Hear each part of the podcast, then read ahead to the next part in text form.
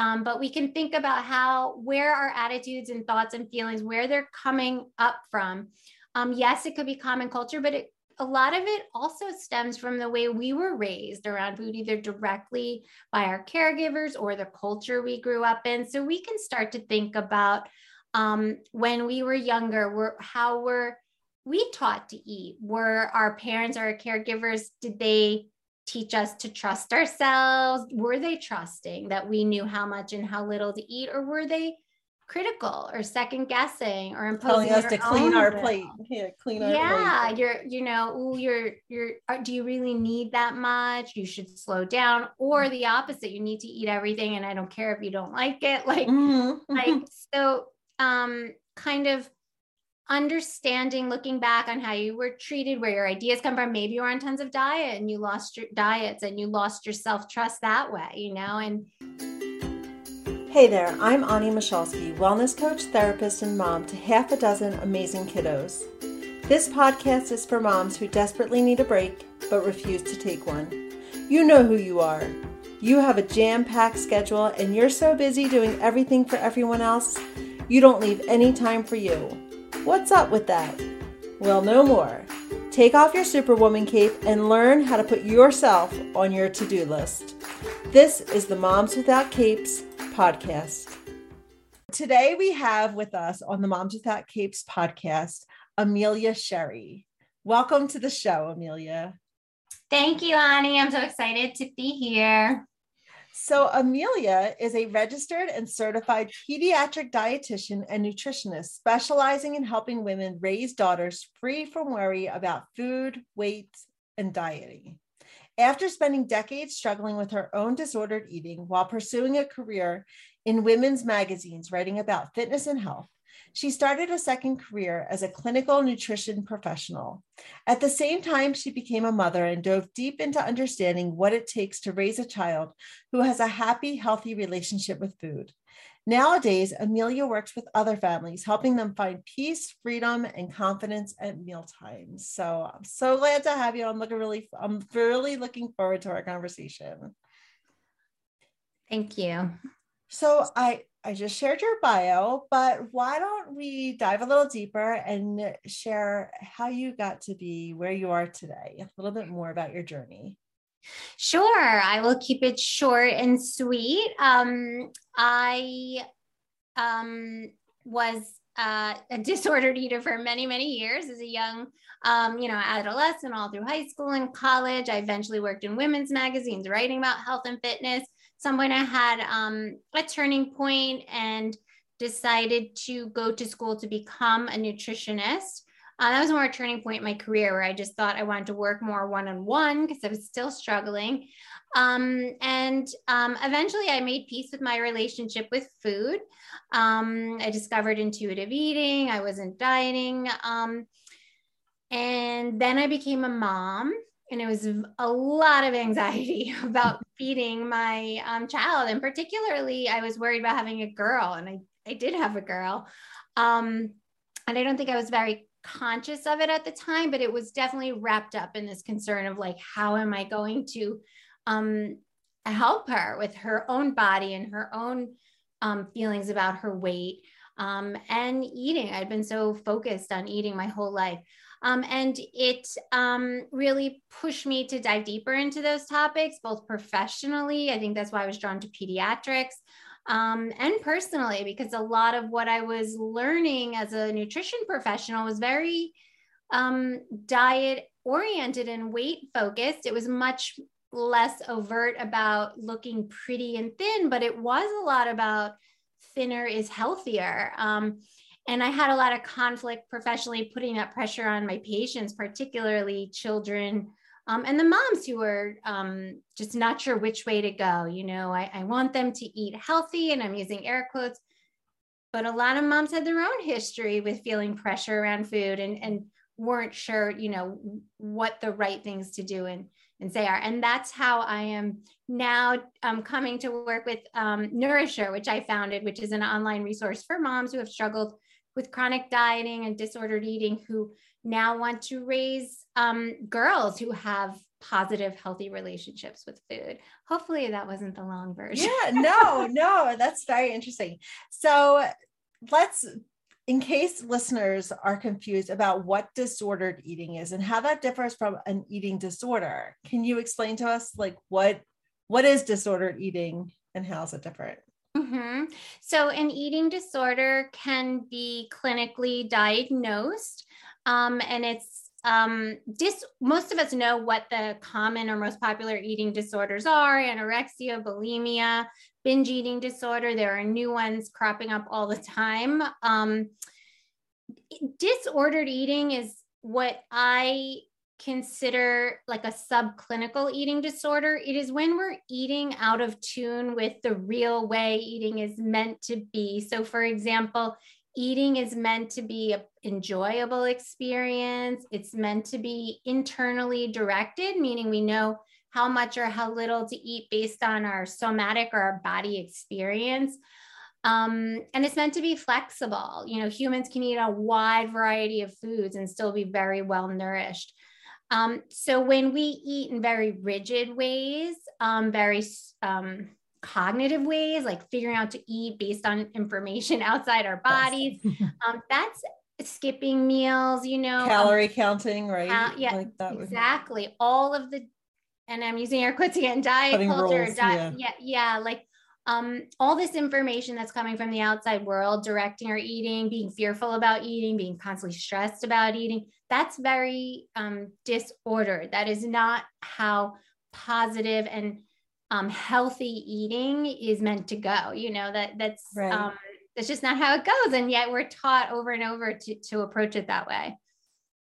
So I can see the effect. I was sharing with you before I hit record um, my own journey with like disordered eating and how I've been in weight loss groups. I'm also like I'm in a weight loss group now. And when I was in before, I um, had a lot of success, but I was very strict. It was that rigid thinking that mm-hmm. you you just talked about. You know, the calorie counting, making sure I was writing down every little bite that went in. I, my thing was like, if I bite it, I write it, and like making sure that I stayed within those rules. And I think that um, well, not that I think, I know that my own behaviors have completely influenced my kids and I I hate it. Again, it like feeds on that anxiety that I feel as a mom and am I doing right like right by my kids and teaching them. And these are things like media culture like they all we hear it all the time. We see it on social like just thin is better and escaping that mentality is i know that's what has to happen but it is so hard.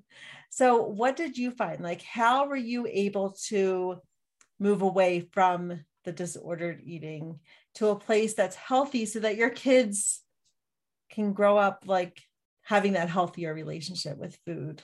Mm-hmm. yeah very first thing i just want to say is um it, it's positive that you I guess acknowledge that your eating may have or, or dieting may have impacted your mm-hmm. children, but I also want to um, just bring up the the idea too that absolutely the way the eaters that our children are is not wholly defined by the way we parent them around food. and that you are doing the very best you could to take care of your own body and your own needs at that time. So don't ever um, I know it's easy to say, don't feel bad or beat yourself up, but I don't want moms to feel like everything, all the decisions we make about our own eating, you know, have um, such a big impact. Damage, damage our kids. Yeah, because I we, that is like where we all go as moms, right? Oh my mm-hmm. gosh, I said this, I did that, I ate this, I told them. them that. Yeah, and mm-hmm. and if they're a lot more resilient than we think they are, and and that applies to eating and their attitudes about eating and food as well. They're also really savvy. Some teenage and girls I have spoken to. I actually have a 19 year old stepdaughter as well. She says things to me sometimes, which I am not responsible for, that I am very impressed with. You know, the way she turns away from body image issues and pressure on her eating. So I just want to put that out there for any mom who might be worried about what they've been saying or doing. Um, and your question, I I'm blanking on it now. How did I? Yes, how what was significant like how were you able to turn away from you know having that unhealthy relationship mm-hmm. to now having a healthier relationship. Hey, mom, short on time, but feeling like you're at the end of your rope or that your bucket is nearing empty? Grab this list of 15 self care practices that you can do in under 15 minutes. These ideas will get you quickly back on track and are great for moms who are limited on time. I think that's most of us.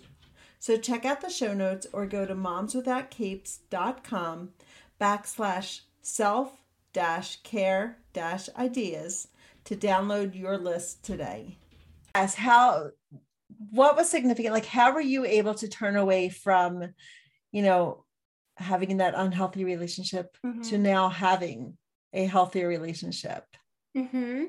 Um, I did a for myself personally. It was a lot of soul searching, a lot of reading. Um, I I did a lot of women's studies in college, and it started to come back up to me when I was very um, unhappy in like my late 20s and i started really digging you know what what about me makes me so uncomfortable and then you know i went down the rabbit hole of why am i focusing on my body and that helped pull me up that's not going to help everyone because you know that doesn't interest everyone um, but what was really convincing for me i think professionally was the the um, the very powerful research that shows that when we put pressure on ourselves to eat in certain ways, this di- dieting is a type of disordered eating because, as you said, it is very rigid and out of rhythm with the real way we're mm-hmm. meant to eat. Um, so when we put that on ourselves, disordered eating is a precursor in research to eating disorders. And if you've ever known anyone with a full blown eating disorder, they're tragic. They're um, they can unfortunately be deadly in some cases. They destroy lives when they're even when the, the consequence isn't that extreme. They take over our thinking, um, our attention from all the other things we could be doing. They destroy our self-esteem. They make us, you know, fit. There are physical consequences as well just to being completely you know irritated not able to focus and all these you know consequences of being malnourished um, so that stuff is very compelling. And when I am confronted with the um, pushback, which is like, well, it's healthy to be thin, right. you know, I just go right there in my brain and and just know that you know, first of all, no, it's not. Mm-hmm. Thinness is not actually a, a sign of um, health and well-being. Um, and second of all, at what con- at what great cost are we going to get there? Like how much pressure and emotional and social damage are we going to do to ourselves right. at every meal just to maybe be thinner and possibly improve our physical health. I don't even believe that in many cases. Right. I think the opposite happens, but just to make that argument because people will push back on that all the time. Um, yeah, so just knowing the consequences of dieting even a little dieting, dieting light. Right. Anything um, that's like that restrictive. Yeah. Yeah. Yeah. Yeah. And I could talk more, you know, specifically about how it shows up in kids, but yeah, there, there's mm-hmm. huge consequences to that. I experienced it firsthand and, and I see people, um, you know, inadvertently put that pressure on, on kids all the time as well. We don't want to do that. Well, even I mean, at our meal times, like making sure that the kids eat their vegetables and different things like that. I grew up, my mom saying that to me, and we are, you know, told that. I mean, that's just facts. Like vegetables do contain the minerals and the nutrients and, and all of the good stuff. And so there's this line that I don't want to cross where I want to make sure that my kids are getting the vitamins and the minerals and like all of that good stuff, but then not forcing them to have that unhealthy relationship. Like mm-hmm. making sure and it's it's a hard line. Like sometimes you know i have to hold back. And even through my own like you said about just being aware and acknowledging that they're having like this is having an effect i have been more conscious about my own behaviors at, uh, you know with self-image like making sure that when i'm looking in the mirror like or you know that my kids aren't seeing me all upset like because i've got you know a muffin top or like you know like those kind of things like making becoming aware of how i'm talking to myself both internally and in front of my kids. Mm-hmm. And I've really done like within the past few years, like changing that. And like I said, like I'm in the weight loss group now, but what my goal is now is completely different than what it was then. Like I don't even weigh myself right now. Like I'm just focusing on creating those habits that aren't restrictive. Like I'm not mm-hmm. calorie counting. And that took some time to dis is, is the word disequate, like to not look at food as how many calories it is, but rather how, you know, the senses, like how it looks and how it tastes, and like enjoying it for what it is. And I have read the intuitive eating book, like that, the Bible of intuitive eating, mm-hmm. and I have really like got into, you know, I'm like, this makes complete sense. And I know mm-hmm. it's backed by a lot of registered dietitians. Like there's a lot of people that have done the research mm-hmm. that back that up and this is the way that food should be enjoyed and that mm-hmm. is that healthier relationship with food yeah absolutely um intuitive eating is a beautiful concept it goes back to being internally regulated um, I think when I um, you you first started saying about how hard it is to walk that line with yes. um, kids, and I think the way that I differ from just intuitive eating in general is that intuitive eating is a beautiful thing and it did help me so much when i was um, coming out of my disordered eating when i became a parent i needed more more information and mm. what really changed it for me was um, ellyn satter's work um, and she's a registered dietitian and a licensed family therapist and she has this concept of the division of responsibility and that really helps guide i think as a mom with eating it got it helped me a lot to know that line not to how do we support healthy relationships with food um, and raise kids who have good nutritional intake and also feel good about food um, um, without crossing those lines right? And, right.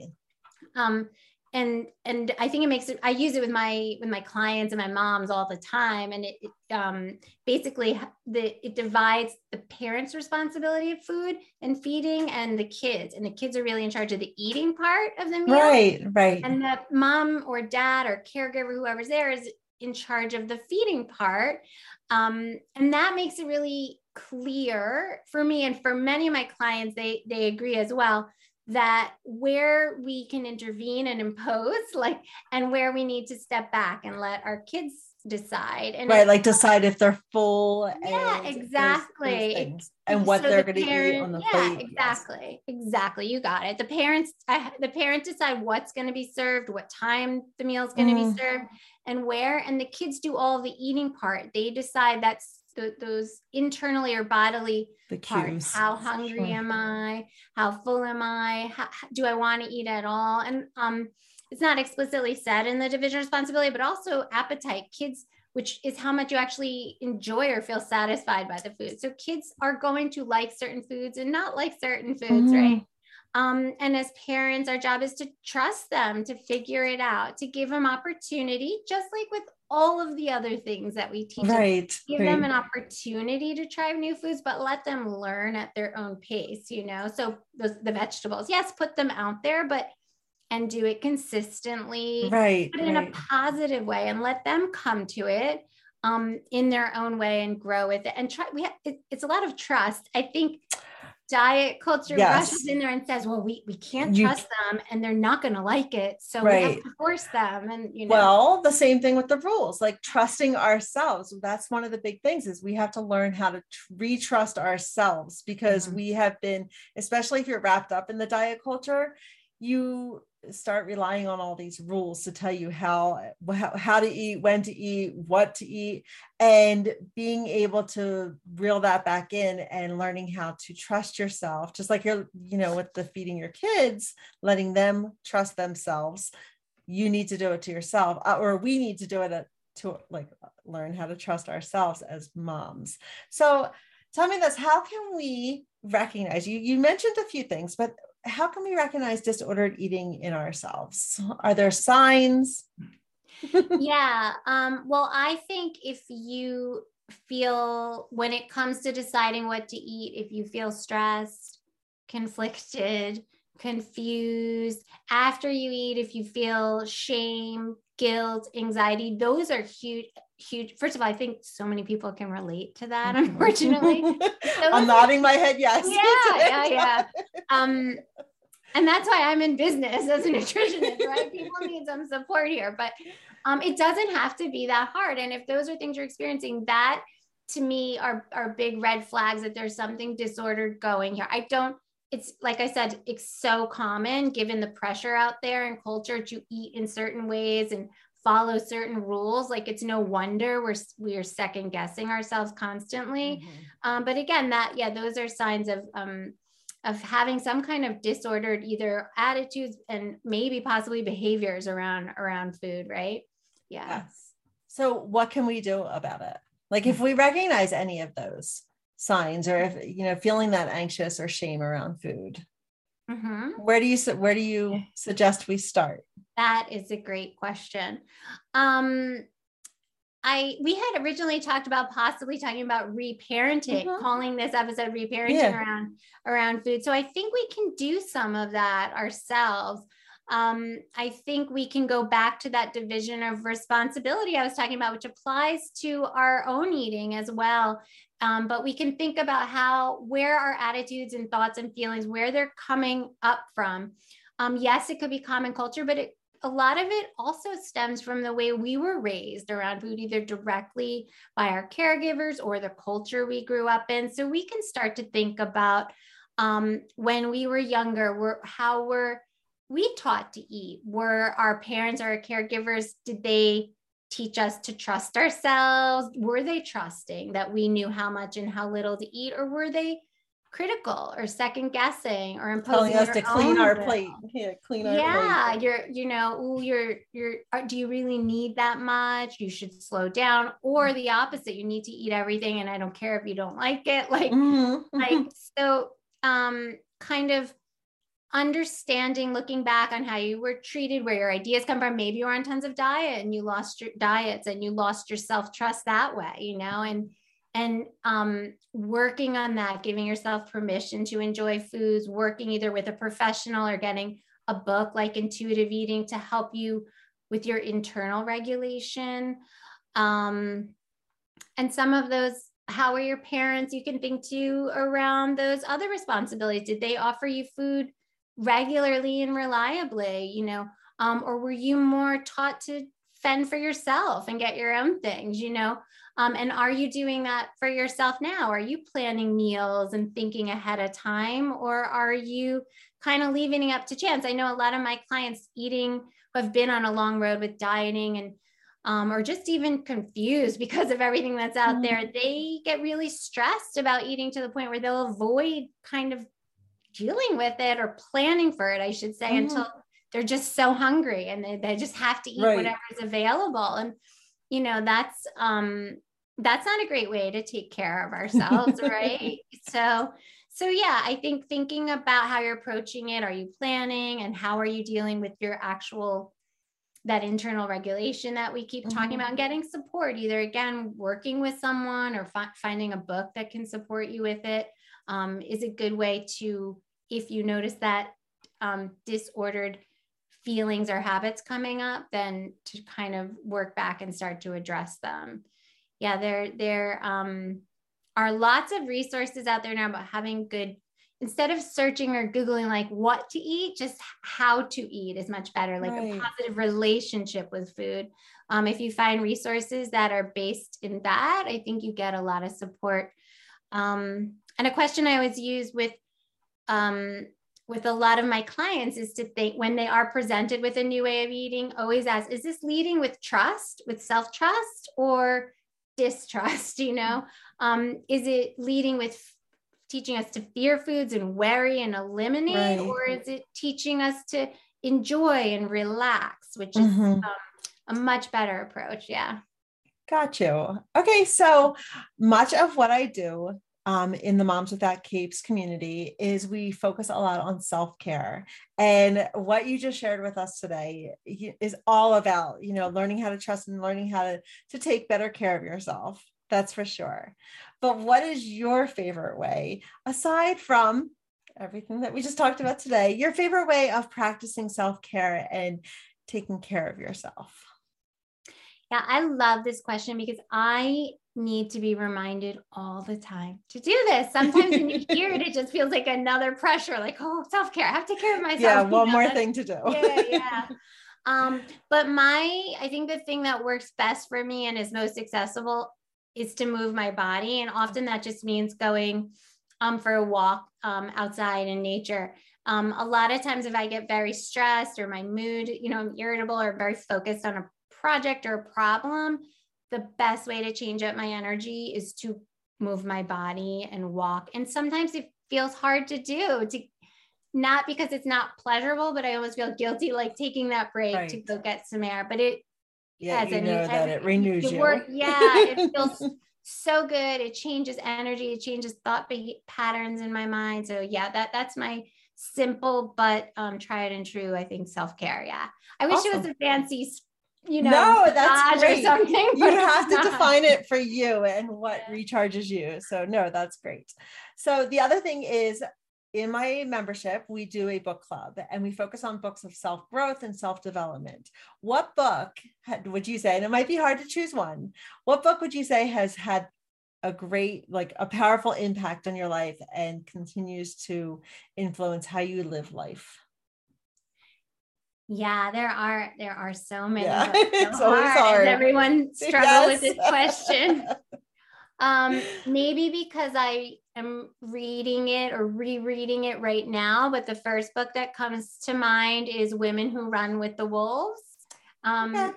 Have you have you done I haven't. that one? No. Um, it's by uh, Clarissa Pinkola Estes. Um, she tells a lot of um, and retells a lot of fables. She's a storyteller, but she covers so much about what it means to be a woman, a mother um, in this world, in this culture. And it's just very, it always reorients me to like the things that are really important to me. Like I'm re- rereading the um, chapters on creativity right now, and a lot of it too. It's is about supporting each other. You know, uh, collaboration and commodity. Yeah, or like women, like uh, wolves run in packs. okay, support each other with different energy and um, just the the way you know things ebb and flow in our own lives with our own thoughts and feelings. And right now, I said creative. You know, sometimes your creative juices, the river's running, you know, wide and clean, and sometimes it, it's not so easy. So that book has been very um,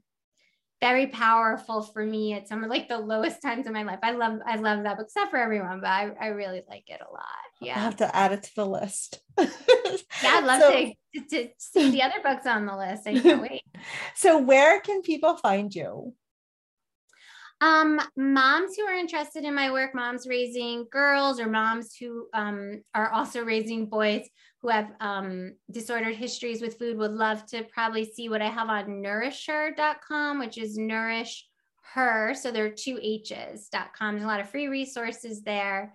Um, and you can also just Google me, Amelia Sherry, ameliasherry.com. That's my private practice. If you're, um, if you have questions, anyone can reach out. There's a, a way to book a free call there. Yeah, I'm, I'm out there. Awesome. So I will put all of that information in the show notes. If you're interested in checking out Amelia, her um, contact information will be in the show notes. So I want to thank you so much for coming on the show today, Amelia, and it's been such a pleasure. Thank you for having me, Ani, and I. Uh, I love your community. Thanks for having it there for us moms. It's awesome. thank you.